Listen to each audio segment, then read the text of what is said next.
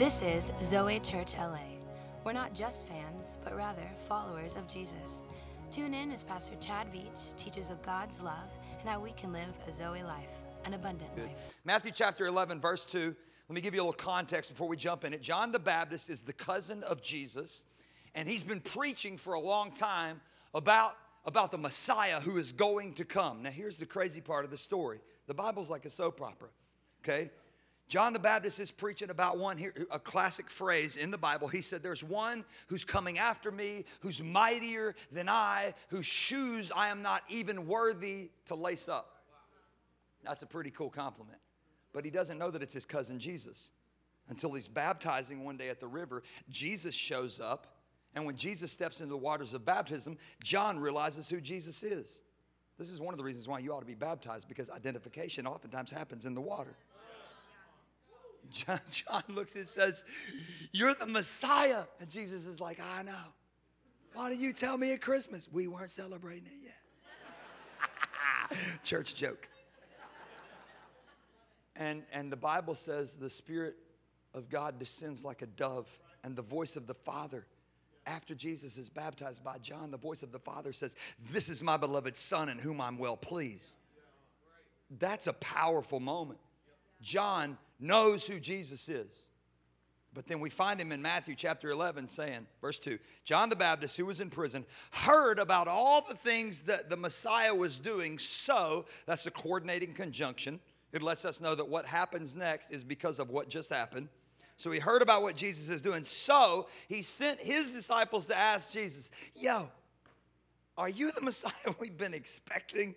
Or should we keep looking for someone else? Have you ever had unmet expectations? Like John thought that Jesus was going to roll up with a sword in hand, eradicate the Roman Empire, and turn the Jewish people over to the rightful rule, build a kingdom on the earth. But Jesus was building a kingdom in their hearts. It was a whole different thing. And now John's all freaked out because it didn't work out the way he wanted it to. Isn't it weird when Jesus' actions cause you to doubt his authenticity? Like Jesus zigs and you zag. You know what I mean? Like, have you ever declared in faith that God was going to do something and He didn't? Like God's going to come through, He's going to do it. You just you watch, and then you're avoiding those people the next week. You know what I mean? Like, God bless you. Have you have you ever thought like you thought something was you thought something was going to be awesome and it wasn't? Like a taco place that you tell everybody about, like it's the best, it's the best. They're finally like, okay, I'm going with you. I'm from Houston. Okay, come on, tacos and you take them with you, and it's the worst chicken ever, and it's like chewy, and you're chewing with it. And you're like, mm, so good, you know, and it's not good a pastor in Houston, and I love pastoring in Houston because it's a super diverse international city, but it's also kind of a cowboy town, so I feel super comfortable there. And my high school sport was rodeo, and I love it. And we have the world's largest indoor rodeo in Houston, and uh, it's the, called the Houston Livestock Show and Rodeo. If you're ever there in March, please hit your boy up. We'll go to the rodeo together because I love going to the rodeo. And there's about 78,000 people that go every night for 21 nights and they see the world's greatest cowboys and cowgirls compete. It's unbelievable. And then, right after the competition, you see some of the most amazing artists, singers. It's just incredible. You can see anybody from George Strait to Beyonce at the rodeo. And I mean, I've seen all kind of people. I love it. Jennifer and I, we love going. But your boy don't like to pay high prices for the tickets. Come on. You know what I mean? I'm a child of God. I need you to. I'm, I received that prayer today. Lord, just give me good tickets to the rodeo. So people pay like 400 bucks for the chute seats, which are right behind the bucking chutes, and they're awesome seats. And I don't, I don't pay that. I pay $19. And then I just sit wherever I want. Because the Lord said I could have wherever I go. I'm like, right there. That's where I want, Lord, right there. People are like, you got my seat. I'm like, okay, now right here, Lord, over here. And so the reason these chute seats are so expensive is because they move about six rows of these people up right after the rodeo. They move them up while the stage is getting set up in the middle. It takes about a minute and a half. It's unbelievable to watch. They take these people out and they put them right in front of the stage, leaving six empty rows. And if you know that this blessing is about to be there, you can position yourself to walk into a blessing that is waiting on you. I'm not even preaching, I'm just telling a story. But you have to stand, you have to stand in line and kind of like it gets kind of intense. You got to throw some elbows. I'm up there, I'm like, I'm a pastor, you know. People are like, where do you pastor? I'm like, First Episcopal, you know. it's not true, you know. Um, but but we're up there, and then on this specific night, we got on the front row, and evangelist Keith Urban was there. That he was leading worship that night for the rodeo. You, some of y'all know Keith. There's a new wind blowing like I've never known. Breathing deeper than I've ever done. That sure feels good. Seeing, oh, this is my girl right here. Y'all don't even know I'm scoring points and preaching a word. Come on, somebody. So Keith, Keith comes out. We're on the front row. My wife's a Keith fan. You know, he, he, he comes out. He's flipping his little Australian hair around. You know, playing the guitar, his little hairless arms. You know, he jumps off. I'm sorry. He might be here. Um, you know, he, he jumps off the stage and he's like, he's like going the other way. And I'm like, Holy Spirit, help him to come this way. He hears the Holy Spirit. He starts coming towards, I don't know if you heard the Holy Spirit or not, but he started coming towards us.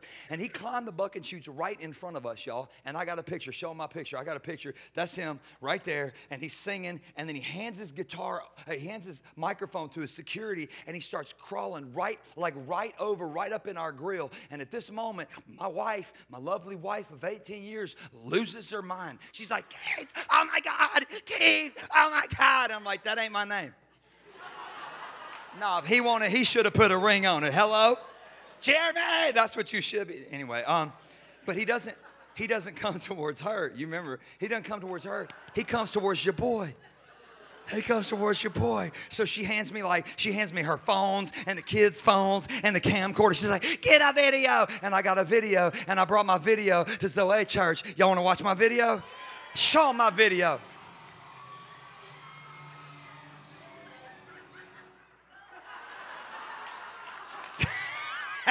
That's my video, y'all. Later on, Jen was like, let me see the video. And I showed it to her. She was like, you're a moron. I was like, I don't know what happened. She said, I do. When Keith Urban got close, you were like, oh my God, Keith. And like security pushed me out of the way. It didn't, it didn't work the way I wanted it to work. You know what I mean? Like I planned it one way. Have you ever been in a room with somebody who's like like a singer, like you've always wanted to be around? Like I had a plan. Like I was gonna meet, I was gonna meet. I know in LA, like you're in a room and you see somebody, you're like, oh my god, oh my god, and everybody's like, bro, you see who's here? I know, oh my god, and everybody's freaking out. And you're like, mm, I'm not gonna freak out. I'm gonna have a moment. I'm gonna walk over and be like, hey, how's it going? Oh my gosh, you need a friend. I'll be there for you. And then you get close, you're like, I love your music. Oh my God. Yeah. They're like, security. That's what happened. Now, it's a ridiculous story, and I am, I am the preacher for this weekend. Pastor Chad will be back next week. And it's funny as a story, but when it happens in your prayer life, like you wanted God to come through in a spectacular fashion, and He didn't. When you prayed for something to happen, you begged God, you stood on faith, you declared the word, you served and you give and you love, and it still doesn't happen the way you want it to happen. You know what you start doing? You start doubting. I'm just going to be real if it's okay. Look, I'm building a church, and I, I haven't built a church on like acting like I'm something. You know what I mean?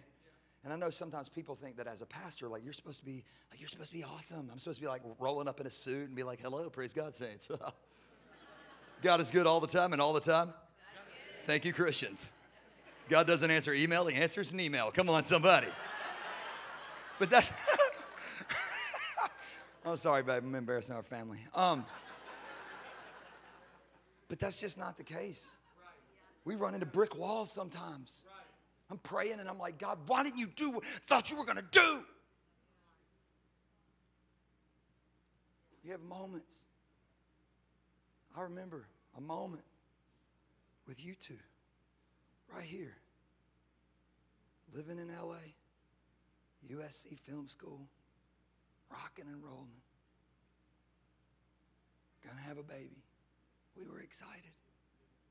I didn't ask you if I could tell this. Can I tell this? Thank you.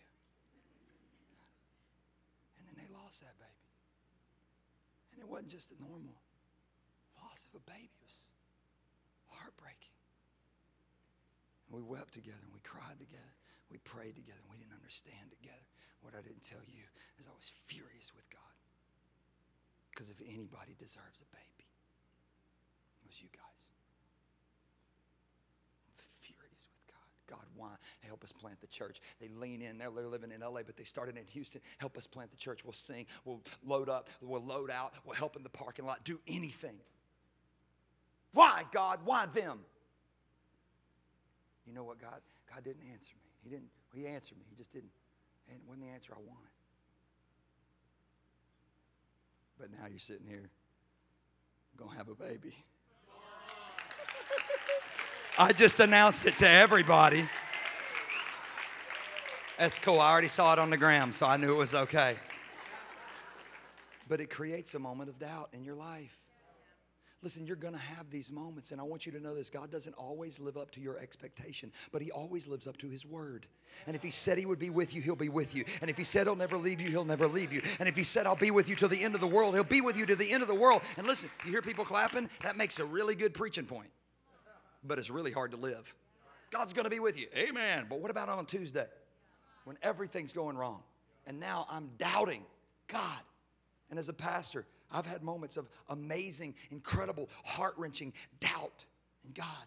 And if you're in that spot and you're dealing with doubt and depression and fear and anxiety and you don't even know what to do and you don't even know which way is up, welcome to the party. Welcome to Doubters Anonymous. We're glad you're here. My name is Jeremy. Thank you. but if you read this book, you're going to find that you're not alone. There's a lot of people in this book that would not qualify to be pastors or preachers or evangelists or teachers or even just really great people. They walk through hard times. Job is a powerhouse man of God, and we often talk about the, the faith of Job. We often talk about, man, when he went through all of this hard times, he went through all of this tough, tough times, he still kept the faith. He said, Though he slay me, yet will I trust him.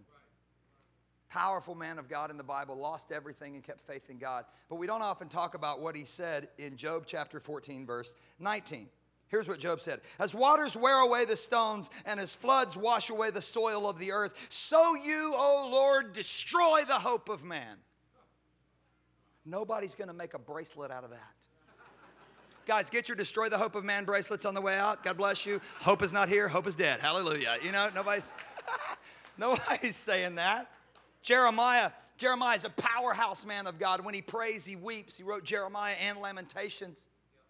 Such a powerful man of God. Nobody celebrates Jeremiah 15, 18. Here's what he said. Read it in context. Read the entire, here's some of your homework. Go read, just, just read Jeremiah chapter 15 and read what this guy walked through.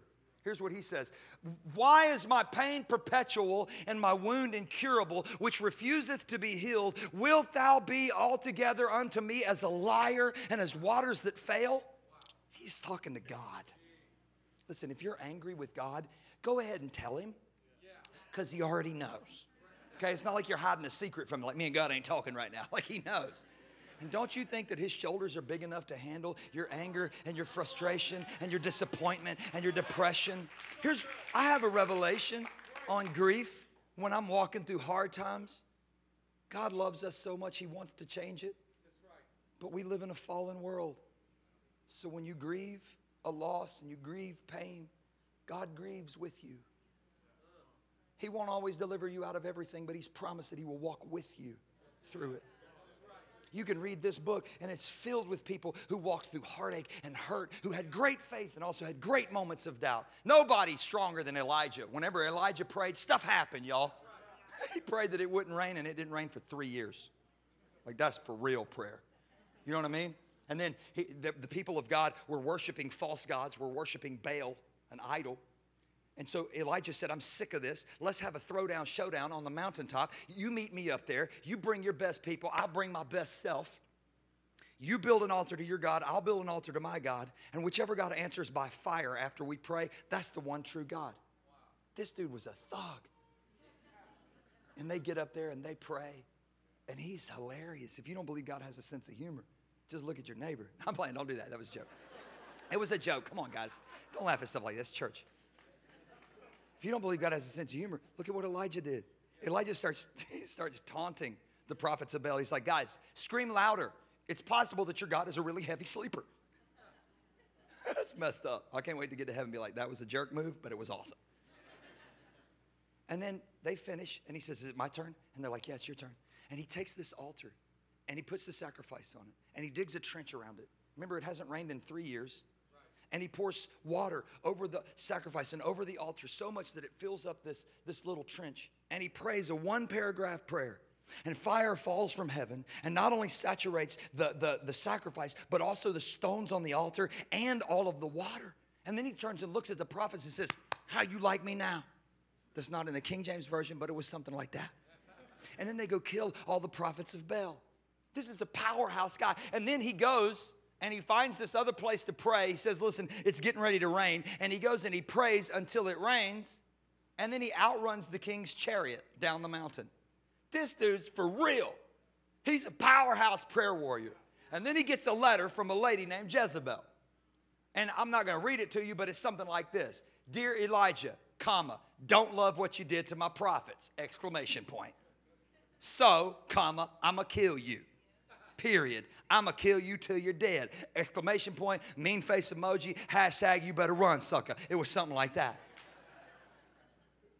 And his response, this dude just called down fire from heaven, y'all. Here's his response. Here's what he says 1 Kings chapter 19. Elijah was afraid. Bro, you just called down fire from heaven. Can you imagine if you were able to do that? Aren't you glad you can't do that? Especially in LA traffic. Hello, somebody. There'd be smoldering cars all around you, like, bye. You know? This is a powerhouse man, but he's afraid and he fled for his life and he went to Beersheba, a town in Judah, and he left his servant there. Then he went on alone. Everybody say alone. Here's the problem you were not designed to be alone. That's why we're launching on September 17th. That's why we're launching groups. Why? Because you need a group. Some of y'all need a surgery, a friendectomy. You need to cut some of the people off who are dragging you down all the time and get some people who are going to build you up and live your best life and speak life into your life and help you. I can't go to the next level by myself. It's going to take somebody saying, Hey, you got this. God's got this. You're going to make it. This guy just came off of one of the greatest victories in history and gets a letter from a lady, and now he's scared to death, and he goes off alone. And notice what he does whenever he's alone. He sat down under a solitary broom tree and he prayed. He didn't stop praying, just notice the nature of his prayer. And he prayed that he might die. I've had enough, Lord. Take my life, for I'm no better than my ancestors who've already died. So now he's dealing with several different problems. Isn't it weird to find out that a man in the Bible is dealing with suicidal depression? A powerful man in the Bible is so depressed that his mode of suicide, remember how powerful his prayers are? His mode of suicide is to use that power of prayer to go ahead and kill himself. Here's why because he's comparing himself to his ancestors. I'm no better than my ancestors. Comparison will kill you. That's why you need to be around people who say, listen, God's called you. You don't have to change about yourself. You, you just keep looking, keep looking at what God's called you to be. You don't have to try to be like somebody else. He's scared to death and he he cries out to God to kill him. Now, I can only find like one thing different between the threats that he was getting from the prophets of Baal and the threats that he's getting from Jezebel. And here's the one thing that's different they were dudes, and she's a lady. and I kind of understand that. You've never met my mama. How many of y'all had a, how many of y'all She's not here, probably. How many y'all had a crazy mama? Come on, just raise your hand. You had a crazy mama. Some of y'all are like scared. this dude raised both hands. He was like, she was crazy. Let, let, me ask you a better question. How many of y'all ever got a spanking when you were a kid? You got a spanking when you were a kid. Come on, look at you, and you're in church today. Come on, somebody. I never got a spanking when I was a kid, y'all. I got a whooping. It's a whole different thing. A spanking's like, ow, ouch, oh my God, ow. A whooping, you can't feel your legs from the waist down. You know what I mean? Like, and, and mamas, like dads, you know where the line was with dad, right? Like dad was like, hey, don't do that. You're like, yes, sir. Daddy didn't even have to say anything. My dad just looked at me like, and I'm like, hey, daddy said we chill out. Daddy didn't say nothing. Hey, yes, he did. He said, you're going to die. You know what I mean? But mama, you never knew. You just didn't know, right? Come on. Mom be like, you just standing there talking to her, like, oh, whatever, mom. She's like, I know, whatever. Next day, you're like, oh, whatever. It's like, bam, don't ever say whatever to me. It's like, Daddy hit you like, I'm gonna hit you three times. Mama just spanked you till she wasn't mad anymore. You know what I mean? I call them syllable spankers. I'm telling you right now, if you. I wasn't gonna tell this story, but I'm gonna tell it. Is it okay if I'm just home, bro? I feel like home. So, so my dad. thank you for. Thank you. All right. So this might be my last time back, guys. So, uh, uh, let's just go for it. All right. So whenever I was a kid, my dad started this church in North Carolina, and, uh, and we had about 300 people in the church, and we had a small church youth group, and I was about 15. And on the specific night, like we all got together and had a youth party, and then the girls went to a slumber party, and the guys went to hang out, you know. And the goal of the girls' slumber party was, oh my God, let's do our hair and makeup and nails, and let's talk about boys. And the goal of the guys' hangout was like, let's get to the girls' slumber party. You know what I mean? Like. And as a young leader, as the pastor's son, I felt like it was my duty to kind of lead, you know, to lead the men, the young men of God in this charge to get to the girls' slumber party. So, So I was like, I've never been scared. Like, I'm just going to go straight to it, you know. And I went straight to the chaperone who was over the girls' uh, slumber party. And I said, Hey, how awesome would it be if we just rolled up to the slumber party and like we just came in and scared the girls? And I thought she was gonna be like, get away from here, little boy. What's wrong with you? She was like, oh my God, that's a great idea. You guys should come over. I'll leave the back door open and you guys just sneak in and scare them. And I was like, I'm like, I can't believe we let you watch children. So we went and we got pantyhose and we put them on over our heads because it just makes you look crazy. And we crept in, we snuck in. she had all these girls like gathered around. She, had them gathered around the fireplace. She had a fire going. She had one of those old school silver flashlights under her chin. And she was, she was telling these 14 and 15, 16 year old girls ghost stories. And she was like, and then the man was walking along the railroad tracks looking for his head. And the girls were like, lame, you know. And then we jumped out. We we're like, ah! And they like freaked out. They never saw it coming. It was awesome. I forgot one thing. My father pastored a very multicultural church. What, what I'm trying to tell you is when white girls are scared, they're like, oh, oh, oh God, oh my God, oh God, Becky, Sandy, oh my God, what are we gonna do? Oh, oh don't hurt us, oh God, what are we gonna do? When African American girls are scared, it's different, okay? Like right when we walked in, like I jumped in, there was this girl named Kiki. For real, her name was Kiki. She didn't love me. She was sitting right there. She screamed and then she picked up a ficus tree, y'all. You know one of those little non-violent ones from Walmart for $39.99 at your mama's house? She swung it like a lightsaber, like hit me in the head. I got ficus leaves sticking out of my face. I can't get the pantyhose off of my head. Then she picks up the phone. She's like, Biggie, call Pookie and them. Get over here. These fools get ready they get thrown. And the Mexican girls were cussing us in Spanish. I didn't know what they were saying. The white girls are like, oh my God, you guys better go. Oh my God, they're really mad. See you at church. Oh my God. Like, I thought we were going to end up like scaring them and then be at the party. Nah. Your boy was running down the street like, ah. it didn't work out the way I wanted to work out. Some of you have best laid plans. You got this plan and you think it's going to be perfect. You got plans for this week. And when they blow up in your face, what do you do?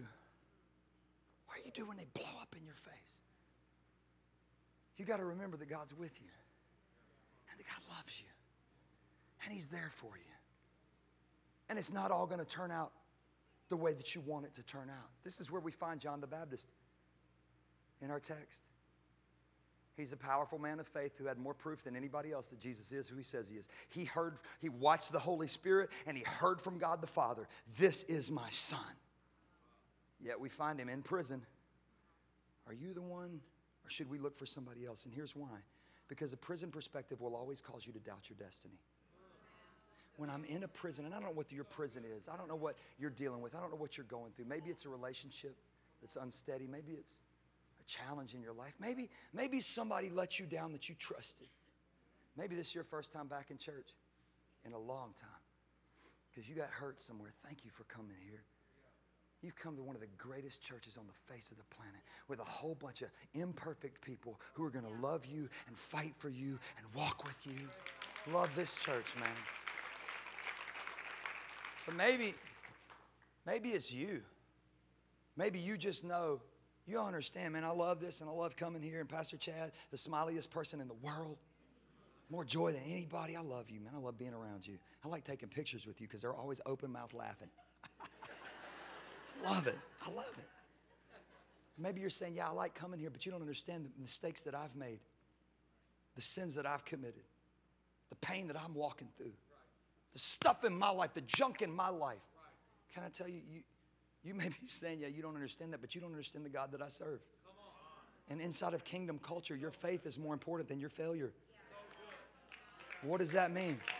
Sometimes we focus so much on you being perfect. Our world is that way, right? How many y'all ever taken like an Instagram picture and you're like hashtag no filter, hashtag liar? It took you like 38 tries to get that one picture, you know what I mean? I love that we are in a church where you can just take off the mask. I want you to remember this God, God cannot heal who you pretend to be. This is why you just have to come to Him open handed. He was surrounded by some really cool guys when Jesus came. He built a connect group a little small group called the Disciples. And he had one in the group who was just belligerent. This dude was just all the way live all the time, Simon Peter, just out front, brandished a sword, cut somebody's ear off, curse somebody. He don't even care. He would not make it on most church staffs today. Like we have policies, make sure we don't hire Simon Peter, okay? And Jesus was like, I want that guy. And so, whenever Jesus is pulling the disciples together, he's saying, Listen, everything's getting ready to shake. All of you guys are getting ready to go through some hard times. Simon Peter's like, Yeah, these guys maybe, not your boy. I'm your ride or die, Jesus. I'm going to be with you. I'm going to be right beside you no matter what happens. And Jesus says, Oh, Simon, Simon, I love you. But before the day's over, you're going to deny me not once, but three times. And he says something so powerful to Simon Peter. He says this He says, Luke chapter 22. And the Lord said, Simon, Simon, indeed Satan has asked for you that he may sift you as wheat. Please get this. He says, But I have prayed for you. There's people in here right now, and you walked in here saying, Nobody's ever prayed for me. Can I tell you, the Son of the living God has been praying for you since the day that you were born, and He had this moment planned. He had this moment prepared. Listen, even if you're agnostic or you're, you're uh, an atheist, that's okay. Man, thank you so much for coming here. You came to the best possible place. Get in a group. Well, do I have to be a believer? No, just get in a group. I'm not going to try to trick you. We're going to try to make you a believer, but it's all good. We're just glad you're here. But this is what Jesus, Jesus prays for him. And notice what Jesus prays. He said, I have prayed for you that your faith should not fail. And when you have returned to me, strengthen your brethren. Notice, he doesn't pray that Simon Peter doesn't fail. That's how we would pray, right? Like, I need you to, come on, I need you to tighten up, bro. I need you to straighten up. I need you to stop embarrassing your family. Come on, get it together. And Jesus says, Listen, you're going to fail. But I've prayed that your faith would not fail, that you'll trust me. Even when you can't track me, even when you've made mistakes, even when you've messed up, I want you to understand that I still love you. And He's still calling him to leadership. Do you realize that? Listen, I, and I, I, don't know, I, I hadn't said this at any other service, but there's some leaders sitting out here dormant because you made a mistake and you feel like you disqualified yourself, but you didn't. You did. You actually qualified yourself for God's grace. And when I'm qualified for God's grace, I'm qualified for leadership because then He uses my life as a picture of His mercy and His grace and His love. He's so good. In the New Testament, a father brings his son to Jesus, and his son is sick, and he says, Can you heal my boy? Because he had already taken him to the disciples, and the disciples were like, Yeah, we'll pray for him. And they prayed, and nothing happened.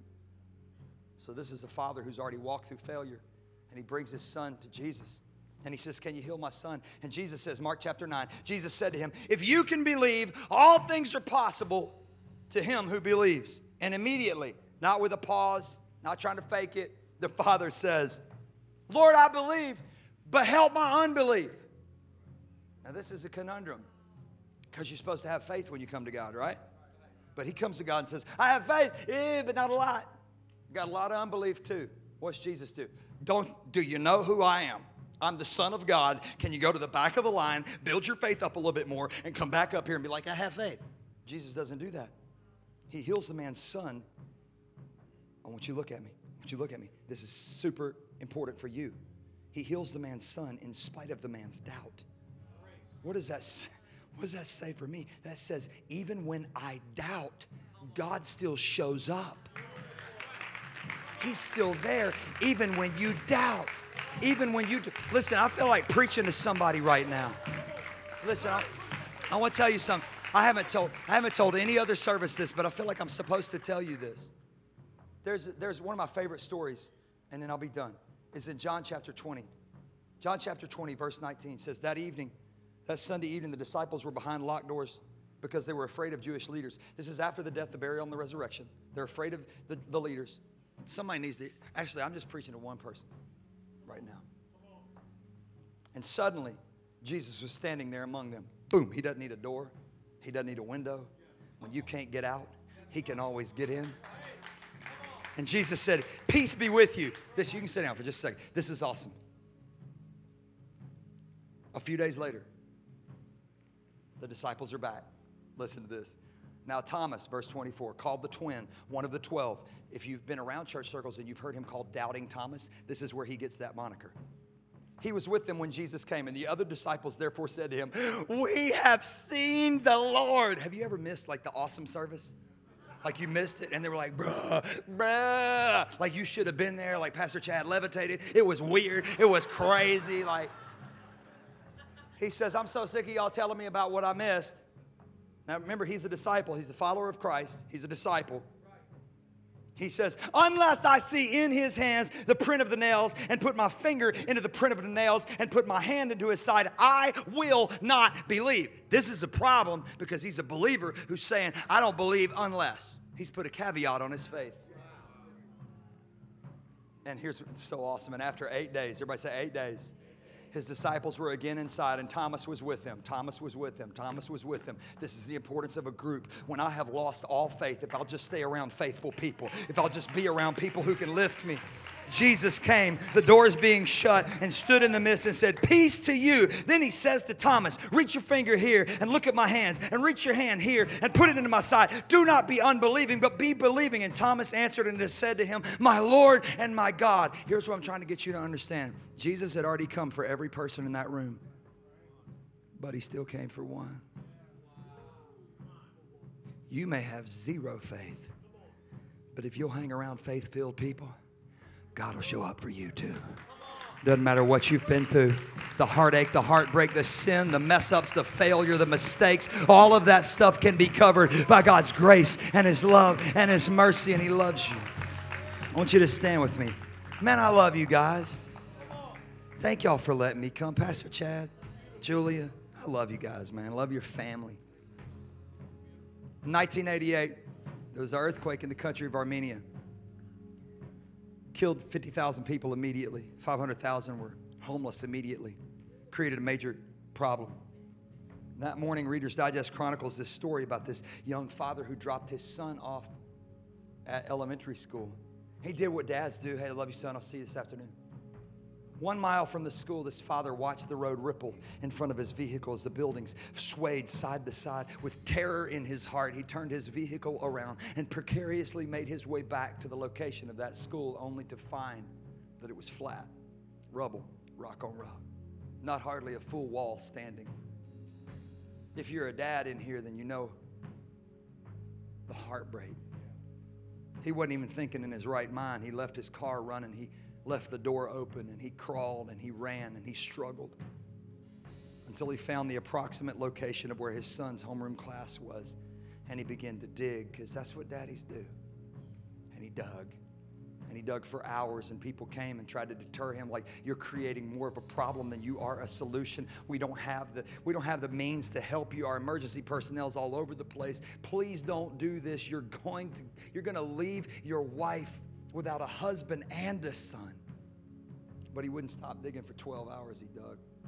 For 20 hours, he dug. For a full day, 24 hours, he dug. People would bring him a drink and he would keep digging. In the 36th hour, Reader's Digest chronicles that this daddy heard a noise. He screamed, Help! Somebody help! And they came over. And together they moved a rock back and they unearthed a cavern. And in that cavern were 13 students and a teacher. And one of those students was his son. And when he came out, he hugged his daddy and he said, Daddy, I kept telling them you would come. Now listen, listen. It's a powerful story. I, want, I made sure I vetted the story because it's important for me to preach what's real. It's a powerful story, it's an emotional story, but it's also a human story.